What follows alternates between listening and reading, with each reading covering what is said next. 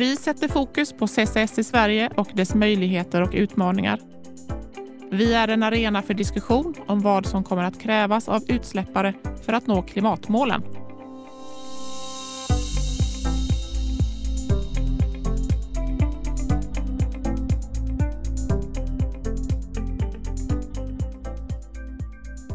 Jag arbetar till vardags som hållbarhetschef på Midrock Europe. Vi bjuder in till utvecklande och kunskapshöjande samtal. Vi möjliggör ett samtal med både förespråkare och de som är mer tveksamma till tekniken. Med mig idag i en studio från Stockholm har jag Mattias Jones från Blue Carbon Solutions och Martin Rödén också från Blue Carbon Solutions. Välkomna! Tack, trevligt att vara här. Tack, verkligen trevligt att vara här. Hur mår ni? Strålande. Ja. Vi, vi hoppas på klimatförbättringar. Precis. Härligt. Idag ska vi lägga grunden till vad CCS är. En slags eh, första klassens skolbok, en ABC för CCS. Är ni laddade? Absolut. Ja. Vi ska försöka belysa här för våra lyssnare vad det handlar om. Härligt. Så ni som lyssnar, häng med.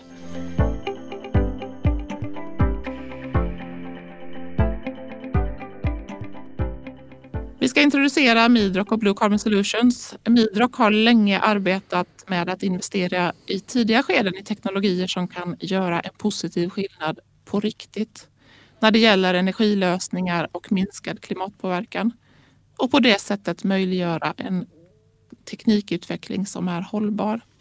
Nu satsar vi också på kunskap och på att möjliggöra spridning av gemensam kunskap om teknik för och förutsättningar för CCS.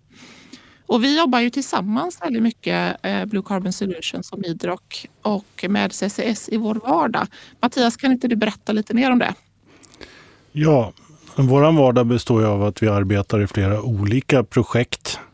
Eh, olika kunder, olika utsläppare. Eh, vad som är skillnaden egentligen och varför vi jobbar med flera kunder och inte bara rent generellt är att varje anläggning är ju egentligen helt unik. Och Det är även sättet vi arbetar på. För Vi arbetar ju tillsammans som en neutral part både på kundens sida och eh, sett ifrån eh, den som i slutändan ska betala för det här. Det är ju med hjälp av medel, statliga medel kanske och stöd. Och det gör vi som en helt oberoende part som egentligen går ut och pratar med leverantörer och eh, vidarebefordrar informationen emellan och eh, har inga hemligheter med det. När sen projektet kan eh, gå vidare in i en tyngre fas, då mäktar inte vi med att ta det lasset. Och det är ju det som är bra med samarbetet. Att Blue Carbon börjar, kliver in i tidiga studier och Midrock kan ta vid där så att säga, stor, större saker som vi är inne på, finansieringen kan ta över och även administrera de stora projekten. Mm.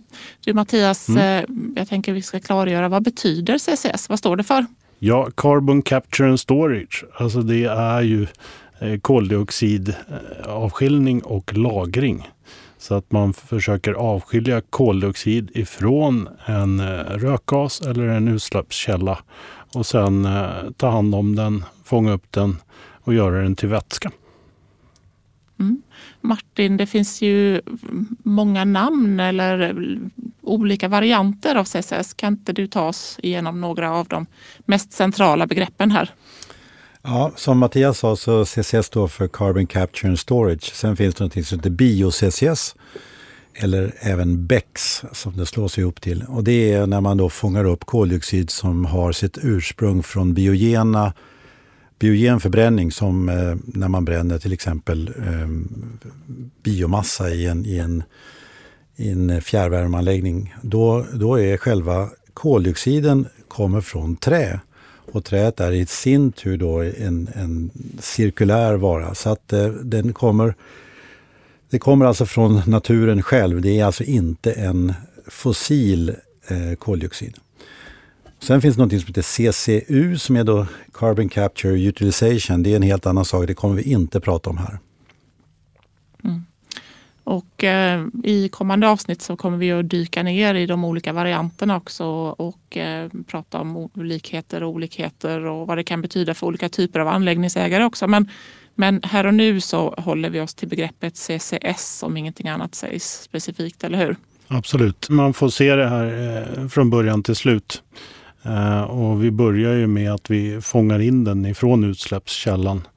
Och sen kommer vi gå vidare på hur man faktiskt transporterar den och slutligen lagrar den. Alltså de har täckt alla bokstäverna i det här CCS. Just det. Martin, eh, jag vet att det finns en historik också med CCS och vi har provat. Det här är väldigt aktuellt i Sverige just nu ehm, där vi också vill bidra som möjliggörare. Men det här har ju varit aktuellt i tidigare perioder. Kan inte du ta oss lite igenom den historiken? Ja, det började egentligen... Och vad som är nytt sen förra vändan egentligen? Ja, okej. Okay. Det, det, som, det var väldigt hett det här kring 2007 till 2010, någonting sånt. Och eh, framförallt i Tyskland och i, nere på kontinenten var det väldigt många som pratade om det här och det startades väldigt många projekt inom EU eh, och de här dog i princip ut på grund av eh, den stora problemet att inte man visste hur man skulle lagra det. Man trodde först att man skulle lagra det här under själva utsläppsfabriken då. Och det kunde man inte göra, det var ingen som ville det. Utan eh, då blev det stora protester. Så att skillnaden nu är att nu har man bestämt sig för att man ska lagra koldioxiden i Nordsjön. Så det är den ena stora skillnaden. Den andra stora skillnaden är helt enkelt Parisavtalet. Nu har vi bestämt oss att nu eh, finns det en bortre, eh, bortre vägg så att säga som vi, som vi eh, måste ta hänsyn till. Och i Sverige är den då eh, stipulerad i klimatlagen som då säger att vi ska vara klimatneutrala 2045. Och det är ganska snart i sådana här sammanhang. Mm. Vi ska strax alltså gå igenom de olika delarna i den här ABCn, eh, infångning och transport och sedan lagring. Men Mattias, eh, om du skulle sammanfatta CCS och hur det fungerar, vad säger du då? Ja, CCS det är en slags eh, tvättmaskin som tvättar rökgaserna som kommer ut ifrån utsläppskällan. Eh, man leder egentligen eh, rökgasen genom en kolonn och så tvättar man den motströms med en vätska. Eh, den vätskan i sin tur fångar upp koldioxiden ur rökgasen och eh, leds vidare till en eh, desorptionskolonn. I den desorptionskolonnen kan man koka av koldioxiden och sedan komprimera och förvätska den. Det är ett ganska eh, enkelt eh, sätt att avskilja och det har även gjorts sedan eh, 1950-talet. Så det är alltså ingen ny teknologi utan det enda skillnaden är att man applicerar den på en ny att man ska avskilja från, kol, från utsläpp från kraftvärmeverk eller liknande. Så syftet är nytt men inte teknologin i sig? Nej, den är i allra högsta grad mogen och det finns ett antal olika teknologier. Men de, eh, så säga, man upplever ju att eh, media många gånger säger att koldioxidinfångning är något nytt och obeprövat. Det är ju själva verket tvärtom, att man har gjort det i 70 år. Mattias, eh, varför är CCS ett bra alternativ för att minska klimatpåverkan? Ja, det är ju intressant. Eh, syvende och sist så handlar det om att eh, vi ska göra mest nytta för eh, pengarna och det är ju i alla fall den otvivelaktigt billigaste kostnaden per ton CO2 infångat.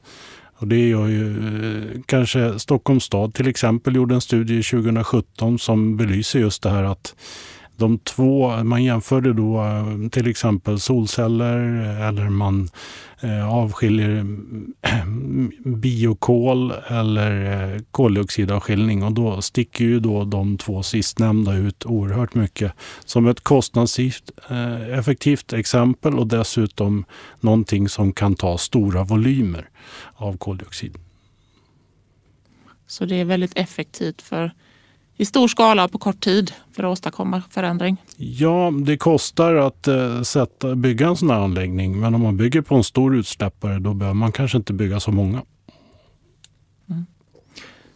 Och sen Martin, jag vet att du brukar säga det här med, med lagringsperspektivet. Vill du tillägga någonting där?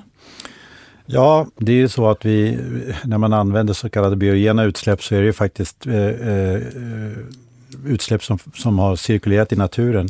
Men när vi väl fångar upp dem, som Mattias säger, från eh, de här rökgaserna och sen transporterar bort dem och lagrar dem så är det faktiskt så att de försvinner från atmosfären. Så det blir som en dammsugare och där stannar de då tusentals år eh, under, under jord och kommer egentligen aldrig upp. Så att det är ett helt eh, fantastiskt, en helt fantastisk möjlighet som vi har här i norra Europa eh, som har mycket skog. Eh, jag har förstått att det också medför andra positiva effekter. Man kan samtidigt naturligtvis rena andra ämnen när man ändå är vid skorstenen ehm, och eh, tar bort eh, koldioxiden, eller hur? Ja, det är riktigt. Ehm, ofta så får man ju bieffekter av att man avskiljer koldioxiden. Man gör ju faktiskt en tvätt av rökgaserna. Man fångar upp partiklar. Man kan få minskade svavelutsläpp eller kväveoxidutsläpp. Så det finns eh, flera sidoeffekter som är väldigt positiva ur det hela.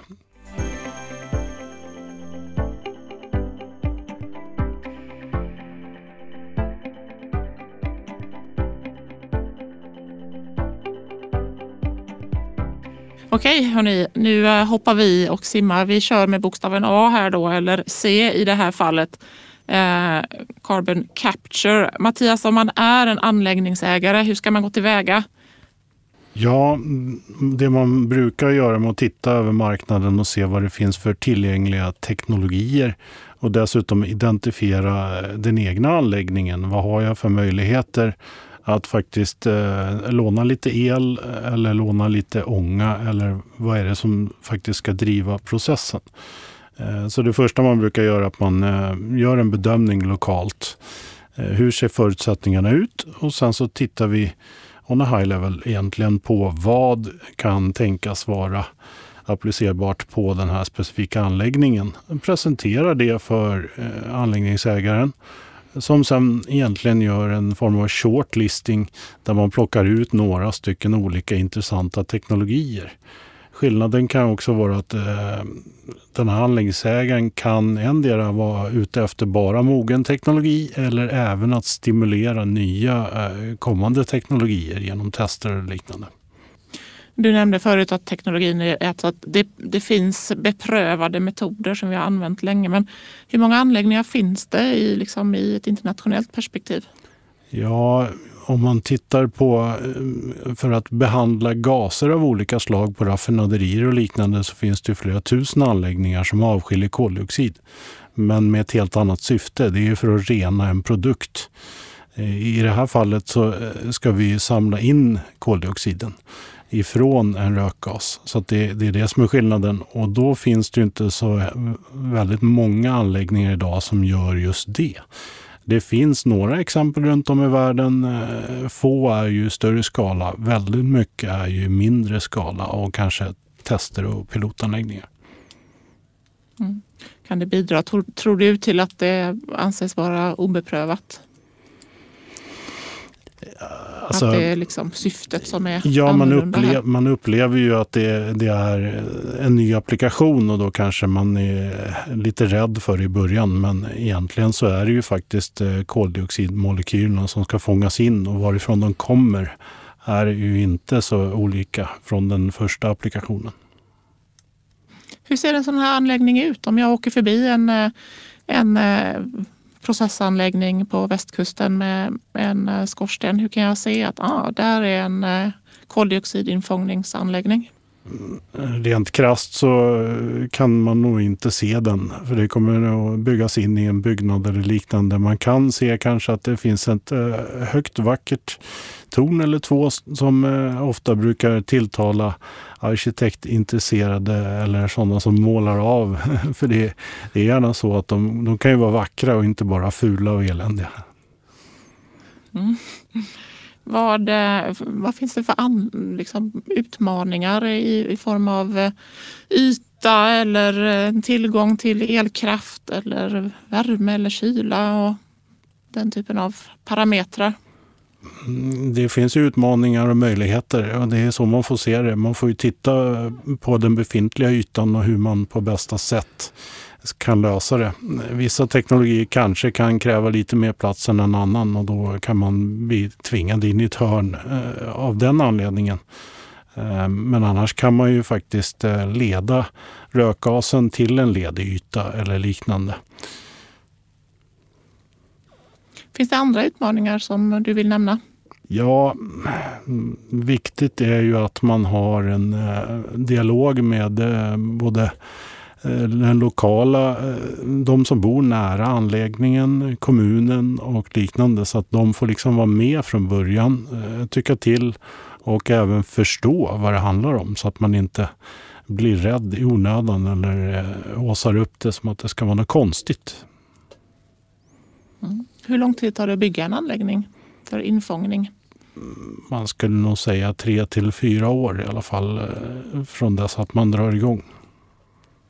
Ta oss kort igenom eh, vad händer år för år, år ett, två, tre, fyra. Man börjar nog där vi börjar med en eh, screeningstudie eller förstudie som sen eh, går över till mer noggrannare faser. Eh, slutligen så går man ju ut, många gånger är det ju en kommun eller någon liknande offentlig myndighet som äger egentligen anläggningen och det är inte alltid privata aktörer. Då måste man ju gå ut och upphandla det offentligt. Eh, och det tar väl vissa gånger mer tid men görs på rätt sätt. Okej. Vi ska eh, röra oss vidare till ehm, transportdelen så, så småningom. Men Först ehm, så ehm, måste ju den här gasen på något sätt fås i transporterbart eh, mode eller transporterbart så att den kan transporteras. Hur, hur, vem av er vill eh, beskriva den delen? Hur får vi det från en gas och att den har fångats in till att den hamnar i någon slags transportenhet? Ja, jag kan skarva på där att eh, som du säger, man, måste, man kan inte hantera koldioxiden allt för länge i gasform utan det man gör är att man kör i en kompressor i en förvätskningsanläggning som trycksätter och kyler produkten så den blir till flytande vätska. Eh, I det steget så avskiljer man i huvudsak mest vatten och lite andra orenheter som kan följa med koldioxiden. Eh, vidare för man den till eh, tankar runda eller ovala eller vad de nu må, må vara. Men man ska, måste ju mellanlagra koldioxiden i väntan på att det ska transporteras till slutförvaret. Martin, eh, Mattias eh, jobbar ju eh, mycket med infångningsbitarna. Du jobbar mycket med transportbitarna. Om vi rör oss mer mot transporten här då. Ehm, transporten är ju för lagringsdelen och nu har vi alltså en vätska. Beskriv egenskaperna. Ja, efter förvätskningen som Mattias pratade om då så är det här av en vätska flytande. Den är lite tyngre än vatten. Men, men den är då minus 50 grader kall eh, och har ett tryck på 7 bar för att kunna frakta den. Det är helt enkelt så den ser ut. Eh, och eh, det, annars kan man inte frakta den för det blir alldeles för stor ifall man ska frakta den i, i gasform. Man måste trycka ihop den helt enkelt till en vätska. Är det sju bar? Är det mycket? Är det ett högt tryck? Ja, det är relativt högt tryck. Det är vattenledning så har man fyra bar så att det är nästan dubbelt så högt tryck som en vattenledning eh, som man har hemma i, i, som man vrider på kranen i diskhon. Mm. Martin, hur mycket koldioxid pratar vi om för en typisk anläggning i Sverige? Ja, det här är spännande. Är, vi har väldigt många anläggningar i Sverige som släpper ut framförallt biogen, eller släpper ut biogen koldioxid. Då. Eh, en mindre anläggning, en normal kommun, släpper kanske ut då mellan 500 och 1000 ton per dag. En stor anläggning i Sverige, typ ett, eh, ett, ett stort kraftvärmeverk eller en, en, eller en eh, heter pappersmassefabrik, släpper ut ungefär kanske 3000 ton koldioxid per dygn. Och för att bara få en uppfattning så tänk er en tankbil som ni kör förbi på motorvägen. Den rymmer ungefär 30 ton vätska. Så det är alltså 100 tankbilar om dagen som ska fraktas bort om det är en sån stor anläggning som har 3000 ton per dygn. Och det är ju naturligtvis eh, väldigt många tankbilar och det förstår man att det blir dyrt. Så istället så mellanlagrar man det i en sån stor tank som Mattias pratade om och sen så chartrar man en tankbåt som rymmer 15 000 ton och som kommer att hämta var femte dag eh, istället. Och vad gör man under tiden då när man eh, måste vänta på båten? Mattias? Ja, som jag nämnde, man eh, lagrar den flytande koldioxiden i tankar. Och det är för att man inte ska få något avbrott i kedjan egentligen. Så det är som en liten eh, buffert på vägen mot slutmålet. Det kan vara en stor tank eller flertalet. Och eh, om man pratar om de stora utsläpparna så kan det vara så stor tank som till exempel 5000 ton. Och den eh, blir ju ganska hög. Eh, den blir ungefär 20 till 22 meter hög. Så man får tänka på att det har en viss eh, avtryck runt omkring där det är. Mm. Hur, eh, hur får jag koldioxiden på båten då, Mattias? Ja, i och med att det är en vätska så är det ju ungefär som om du lastar eh, andra produkter, flytande produkter. Man använder lastarmar och eh, man använder även eh, returkopplingar, det vill säga man utbyter media. Man låter ju inte så att säga, gasfasen gå ut någonstans utan man återför ju gasen ifrån fartyget när vätskan tar dess plats. Och Martin, du som jobbar med transporter, vart tar båten vägen? Ja, de har fyllt båten, det tar ett dygn ungefär. Eh, så eh, kör den ut helt enkelt på sjön och ner eh, runt Skåne, ger Kattegatt, ut till Nordsjön till något av de fem lagringsställena som nu finns då här i Europa som är färdiga så att säga. Mm, och de är, är färdiga och de har möjlighet att ta emot flytande koldioxid idag eller hur ser det ut? Ja, det, de är i samma planeringsfas ungefär som man är i Sverige och i andra länder att eh, bygga upp det här. Så de har fått bidrag från EU och eh, har jobbat, planerat för det här för ganska lång tid. Så de kommer alla, alla bli klara i, ungefär mellan 2024 och 2025 att ta emot koldioxid i stor, i stor volym. Mm. Och innan vi går på, eh, in på lagringen mer här, vad, vad, finns det för utmaningar i själva transportskedet? Jag, om vi börjar med båttransporten eh, här eh, Martin, är det någonting som du vill addera? Det här är speciella båtar. Det är stora tankbåtar som är fyllda med gas, då gasbåtar med alltså flytande gas. Eh, och de är speciella, de, ska, de är stora, de ska byggas och det tar ungefär fyra år att designa en sån här och bygga båtarna. Och det kostar naturligtvis en, en massa pengar att bygga de här, så den stora utmaningen är egentligen inte tekniken utan det är helt enkelt pengarna som måste fram. Men eh, betyder det att det måste finnas en hamn? Måste man ha en hamn för att kunna eh, använda CCS-teknik om man har en anläggning som släpper ut mycket koldioxid? Ja, det är ju så att eh, oftast så kommer bränslet in med eh, fartyg eh, i form av biobränslen eh, i huvudsak. Eh, och då har man ju de stora kraftvärmeverken ofta att de ligger nära en hamn så att eh, de flesta är väldigt lämpliga för det. Och då har man redan en hamninfrastruktur på plats. Eh, det finns givetvis andra alternativ som vi kommer benämna senare. Alltså att man inte har en hamn, det hindrar ju inte att eh, bedriva CCS eller infångning av koldioxid. Men det är väl också en av de sakerna som gör Sverige eh, och även Finland och länder med mycket kust och mycket pappersmassaindustri och andra tunga processindustrier som ligger nära kusten. Det är ju en av våra stora möjligheter också att eh, bidra till global infångning i global skala av den här klimatpåverkande koldioxiden, eller hur? Absolut. Mattias, eh, finns det risker tänker jag kring eh, det här förloppet? Är det, är det helt tätt hela vägen? Ja, det är viktigt att det inte läcker ut en massa koldioxid eh, på vägen när man hanterar den. Och det ser man ju till, så att säga, som jag nämnde tidigare, med gasåterföring när man lastar fartygen och liknande. En, eh, du nämnde risker. Det är ju så att koldioxiden i sig är ju inte brandfarlig. Den är inte explosiv och den är inte heller Seveso-klassad. Eh, och eh, i slutändan så om man nu får ett läckage, då är det ju inte så att det kommer vara någon lugn och stilla och eh, osynlig gas som pyser ut, utan jag skulle säga att det blir snarare som en snökanon eller liknande.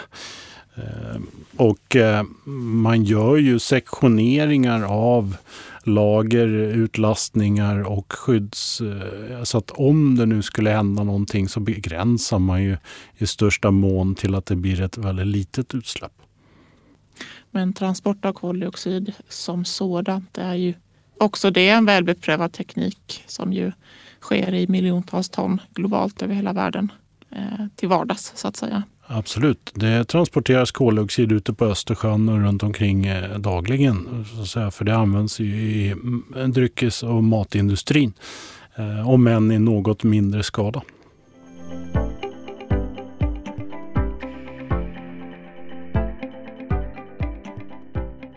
Ja, det här är en eh, podd från Midrock och Blue Carbon Solutions. Vi har fokus på CCS i Sverige, möjligheter och utmaningar.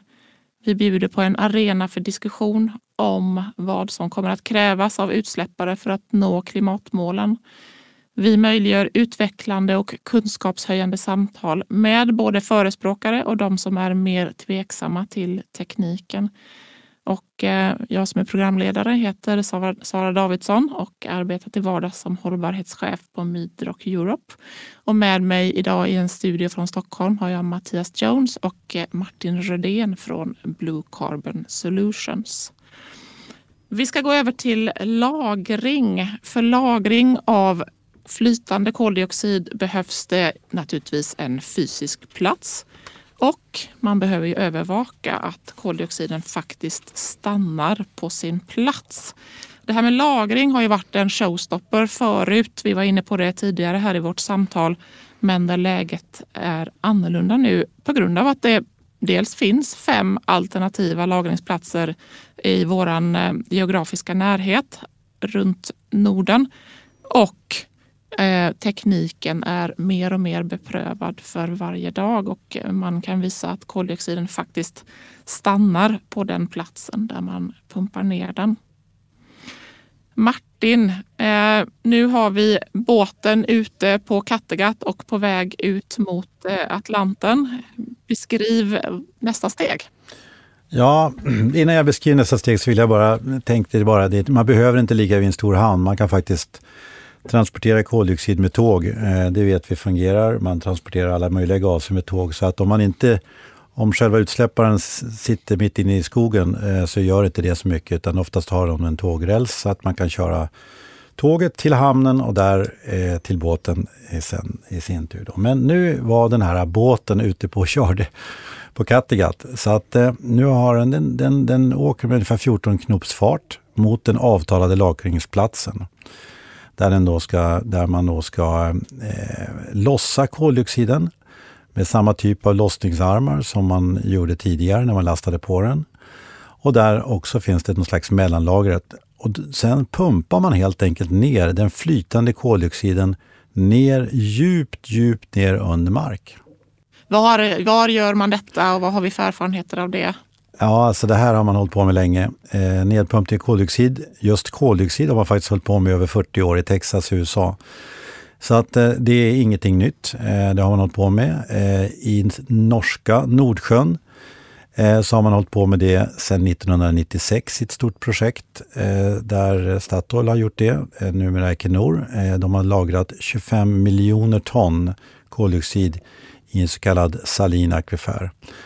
Man har även gjort det i Kanada eh, sedan år 2000 och i Algeriet sedan 2004. Så det här är inget nytt. Det är, finns god kunskap om det och man vet vad som händer i de här olika typerna av lagringsställen. Mm. Är det någon av er som har varit på eh, något av de här ställena eller någon, någon anläggning där, där eh, man fraktar koldioxid till någon av de här lagringsplatserna? Nej, inte jag heller. Nej, nej, jag har faktiskt inte varit på någon eh, rent aktivt som vi pratade tidigare. Jag jobbar mest med avskiljningen och inte med transportfrågan där. Hur, eh, hur lagras eh, koldioxiden, Martin? Ja, det finns tre sätt att lagra koldioxid. Det finns antingen, eller olika platser, typer av, av platser kan man säga. Då. Det är antingen tomma oljefält tomma gasfält eller så kallade salina akvifärer. Ja, det billigaste är att lagra dem i tomma olje och gasfältet som de redan finns, borrhål och väldigt mycket data om de här utrymmena. Det är alltså en, ett gammalt fält som har producerat olja under många år eh, och man vet allt om det. Oljebolagen känner till det här fältet väldigt väl. Dessutom finns det ofta anläggningar. Det kan finnas borrtorn och det kan finnas, naturligtvis så finns det borrhål. Eh, så olika fysiska anläggningar finns där redan. Eh, så det är det billigaste eh, av det skälet att det finns så mycket upparbetat. I de så kallade salina akvifärer, de ligger oftast ovanför eller under de här borr eller de här oljefälten. Eh, där ehm, så är det en sandstensformation som är dränkt i saltvatten. Man kan tänka sig en gammal sandstrand som har hamnat under en tektonisk, ett tektoniskt skifte. Så där då den, eh, den ligger där nere och där pumpar man ner då så det är sandsten som är indränkt i saltvatten. Där löser sig koldioxidet i vattnet och breder ut sig successivt, successivt i den här formationen ju mer man pumpar in. Men är det säkert att koldioxiden stannar där? Ja, det här har man hållit på med ganska länge och eh, det är så att i, i alla de här typerna både salina akviferer och oljegasfält så finns det kallad caprock. Eh, det vet man eh, på grund av att annars hade oljan och gasen redan sluppit ut. Eh, så att caprocken hejdar all läckage upp till atmosfären. Och caprock är då en hård stenformation som ligger ovanför lagringsplatsen och hindrar då koldioxiden för att komma upp till ytan. Dessutom är koldioxid, när man väl har pumpat ner den under 800 meters tryck så, så blir den faktiskt tyngre eh, och vill helt enkelt sjunka ner, eh, neråt. Så det finns inget, inget tryck upp för så att säga. Frågan kanske är hypotetisk för de allra flesta, men av de här fem lagringsplatserna, vilken, vilken ska man välja om man är en svensk anläggnings, anläggningsägare och varför? Ja, vad man ska välja det tror jag kommer bli en, en, en, prisfråga. De där tre, alla fem, de här fem som finns då i, i, olika ställen i Nordsjön, en i Danmark, en i Norge, en i Skottland, en i Holland och ett i då Danmark eh, och England. Där, där eh, alla, det är förhandlingar som sker just nu och man kommer väl att eh, Eh, egentligen se vad det kommer kosta. De ska ju först bli öppna 2025, 2024 så att jag tror att det kommer bli en, helt enkelt en prisfråga vad man, vad, vilken anläggning man väljer. Eh, de är lika säkra ur ett lagringsperspektiv alla tre och det alla har samma krav på sig att av att säkerställa att koldioxiden eh, inte läcker. Och så, så att det, det, tror jag är just ur ett riskperspektiv så är det ingen skillnad men däremot är det, kan det vara prisskillnader då. Mm. Du eh, Martin, vad några utmaningar som du vill eh, påminna om eller eh, belysa i det här sammanhanget kring lagring? Det är ju så att det är en, en, ett gammalt oljefält eller gasfält så är det gamla, gamla anläggningar som ska återfräschas upp och man ska istället för att pumpa upp saker och ting ska man pumpa ner saker och ting. Så det är naturligtvis den typen av utrustning som ska anpassas. Det är väl den stora biten. Det kostar pengar, eh, så i vanlig ordning är det pengar som kommer att, kommer att eh, vara ett problem, eller rätt sagt en utmaning för de flesta. Eh, det andra är då att, att man ska då monitorera eh, att koldioxiden stannar och det gör man med olika typer av givare, olika typer av mätningar hela tiden. Och det kostar naturligtvis också pengar men det är också en, en teknik som ska då utvecklas mer och mer. Men eh, det, man har väldigt bra koll på det redan. Sedan 96 vi, vet vi att man har gjort det i, i norr, norska eh, Nordsjön och eh, ännu längre i olika fält. Så man vet väldigt mycket om det här. Men det är naturligtvis en utmaning att, att göra det här, framförallt på kostnadssidan. Vad betyder det rent konkret? Ja, det betyder att ingen kommer göra det här om vi inte får pengar för det. Och eh, pengarna ska då komma antingen från från någon som är villig att betala för en ren produkt eller att staten säger att nu måste vi genomföra det här. Eh, det finns olika bidrag som kommer från EU. Det finns olika sätt. Det finns eh, utsläppsrätter som ska betala för saker och ting. Så att det är den, kan man säga, den största frågan av alla framåt här. Mm, det är lite hönan, hönan eller ägget här. Vem, vem vågar satsa först? Jag tänker att det är ett utmärkt område för samarbete över olika typer av näringsgrenar och mellan politik och samhälle och industri. Håller ni med om det? Verkligen. Absolut. Hörrni, eh, vi ska, nu har vi tagit oss igenom eh, både koldioxid, själva infångningen, vi har berört eh, förvätskning, vi har pratat om transport, vi har pratat om lagring. Mattias, om du skulle sitta med en anläggningsägare och prata CCS och en investering i det som en möjlig teknologi, vad har du för tips?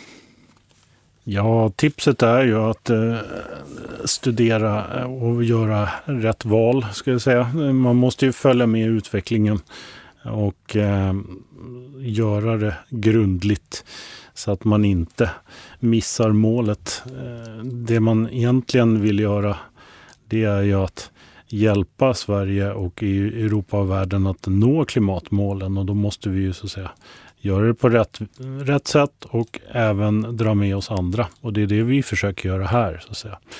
Dra det tunga tåget framåt. Mm. Men eh, jag tänker eh, det är också miljötillstånd och den typen av bitar, kommunikation med allmänheten. Det, finns det den typen av aspekter som man behöver tänka på? Absolut. Eh, det vi, vi arbetar så att säga, med våra kunder i uppdatering av miljötillstånd skulle jag vilja säga. För det behöver inte alltid innebära ett nytt miljötillstånd. Men alla sådana här eh, samråd som man håller och information då till boende. Normalt gör man ju ett samrådsunderlag. Man går ut, möte, informerar alla och sen så får vi se om man får någon feedback eller frågor på det och så går det vidare i tillståndsprocessen generellt sett så har ju alla en positiv anda mot att göra vår miljö både lokalt och runt omkring i hela världen skulle jag vilja säga eh, till en renare plats. Mm. Hörni, ehm, om vi börjar runda av här. Eh, Martin, vad är drömläget för CCS i Sverige om fem år? Om du får drömma fritt. Ja, jag tror ju att vi står inför en total förändring av hur vi tänker och vad vi gör framåt. Vi är vana att göra allting gratis så att vi kan utnyttja jorden på alla sätt. Det är slut med det. Eh, och jag tror att nu måste vi börja tänka på ett helt annat sätt. Och det vi vet, vi har jobbat med det här i över 12 år och vi vet att det här är, ett, det är tekniskt möjligt. Det är billigare än de flesta andra sätten. Så min, min dröm är väl att, att eh, politiker eh, som redan tycker det här är en bra idé verkligen gör slag i saken och satsar på den här möjligheten som vi har i Norden och att det tas rätt beslut så att vi kommer framåt relativt snart. Och att vi, jag tror att inom fem år så har vi nog eh, minst, minst tre, kanske fyra anläggningar up and running. Mattias, vad säger du? Ja, mm, lite vad drömläget är, det är ju att man eh, framförallt eh, ser att inom, inom varje sektor, man kanske tittar eh, så att säga, inte bara inom kraftvärme, man kan titta inom pappersmassa, cementindustri, eh, sopförbränning, alltså de olika genrerna så att man ser att det är fullt möjligt inom alla områden. Mattias, du och jag, eh, vi eh, hostade ju ett webbinarium också där vi djupdykte lite mer i eh, de olika processvarianterna av själva infångningsperspektivet. Och det webbinariet spelades in och ligger på midrock.se. Om man söker på ansvarsfulla affärer och om hållbarhet så finns det där daterat 20 oktober. Där finns också på samma hemsida ett webbinarium om finansieringsperspektivet på CCS.